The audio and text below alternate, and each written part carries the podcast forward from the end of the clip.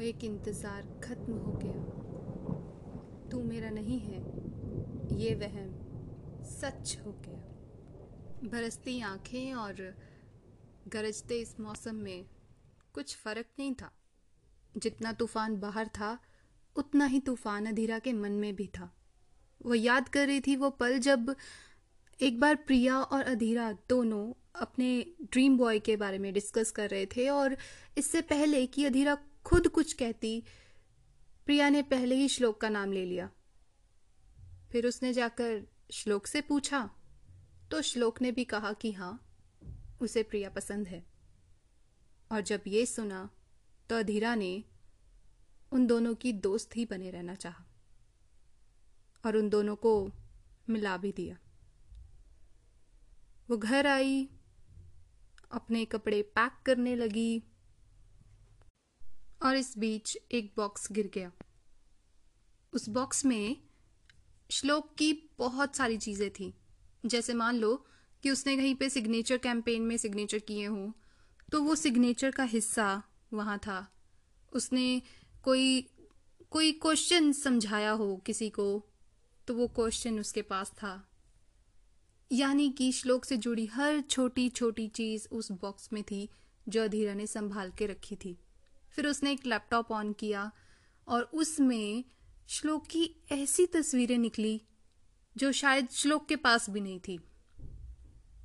वो तस्वीरें ऐसी थी जहाँ वो शर्मा रहा है, कहीं उदास है, किसी से बात कर रहा है, खड़ा है, हर तरीके की उसकी तस्वीर वहाँ थी, जो अधीरा ने छुप छुप के खींची थी। वो बस उन्हें देख रही थी और अपनी हार मान चुकी थी।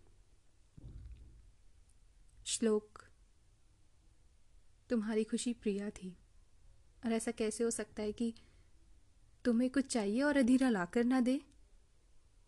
प्रिया तुम्हें मिल गई, श्लोक। अब मैं चलती हूँ। बाद में जब श्लोक और प्रिया को यह पता चला कि अधीरा बिना कुछ बताए लंदन चली गई तो बुरा बहुत लगा उन्हें। लेकिन कर क्या सकते थे वो? नो कॉन्टैक्ट कोई नंबर नहीं, कुछ नहीं। वो ऐसे चली गई जैसे वो कभी थी ही नहीं। और यहाँ उन दोनों ने शादी कर ली। प्रिया और श्लोक दोनों बहुत खुश थे। श्लोक के पास सब कुछ था आज। जॉब पैसा, एक अच्छी वाइफ एक अच्छा घर फुल टाइम इंजॉयमेंट वो दोनों वीकेंड्स एंजॉय करते बीचेस पे जाते शॉपिंग करते लंच करते डिनर करते डेट्स पर जाते मूवीज़ देखने जाते, एकदम परफेक्ट वेडिंग लाइफ और फिर ये पता चला कि प्रिया जो है, वो एक्सपेक्टेड है। अब वो और भी ज़्यादा इस नए मोमेंट को एंजॉय कर रहे थे। उन्होंने एक रूम बनाया था जहाँ पे वो अपने इस नए गेस्ट को रखते।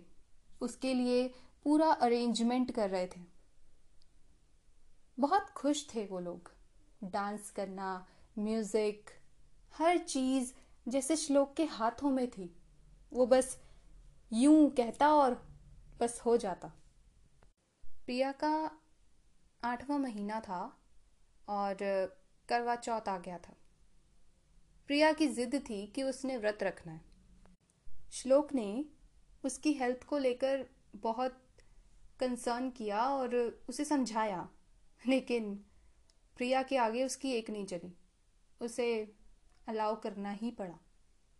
प्रिया बहुत खुश थी और उसने आज श्लोक से डायमंड एयरिंग्स की डिमांड कर डाली थी। और श्लोक के पास इतना फंड नहीं था कि वो उसे गिफ्ट दे सके। लेकिन प्रिया को वही चाहिए था। अगर तुम मुझसे प्यार करते हो ना तो तुम मुझे वो डायमंड इयरिंग्स ला कर दोगे। मैं कहा से ला के दू प्रिया? मुझे नहीं पता, बस ला कर दो। आखिरी इच्छा समझ के ला दो। Shut up Priya. वो गुस्से में वहाँ से चला गया और सारा ही दिन फिर उदास भी रहा। आज उसने पहली बार प्रिया पे गुस्सा किया था। चलो, कैसे भी करके उसने फंड अरेंज किए और डायमंड इयरिंग्स का ऑर्डर दे दिया। शाम को जब चाँद निकला और प्रिया अपना व्रत तोड़ने के लिए गई तो इससे पहले कि श्लोक उसे पानी पिलाता, उसके हाथ से थाली गिर गई और श्लोक कुछ समझ भी नहीं पाया कि उसके साथ क्या हुआ, क्या नहीं हुआ। बस प्रिया गिर गई। हालाँकि श्लोक ने उसे संभालने की कोशिश की, लेकिन प्रिया बस अपने होश में नहीं थी।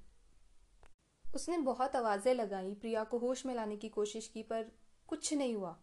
उसने बस एक झलक देखी और आँखें बंद कर ली।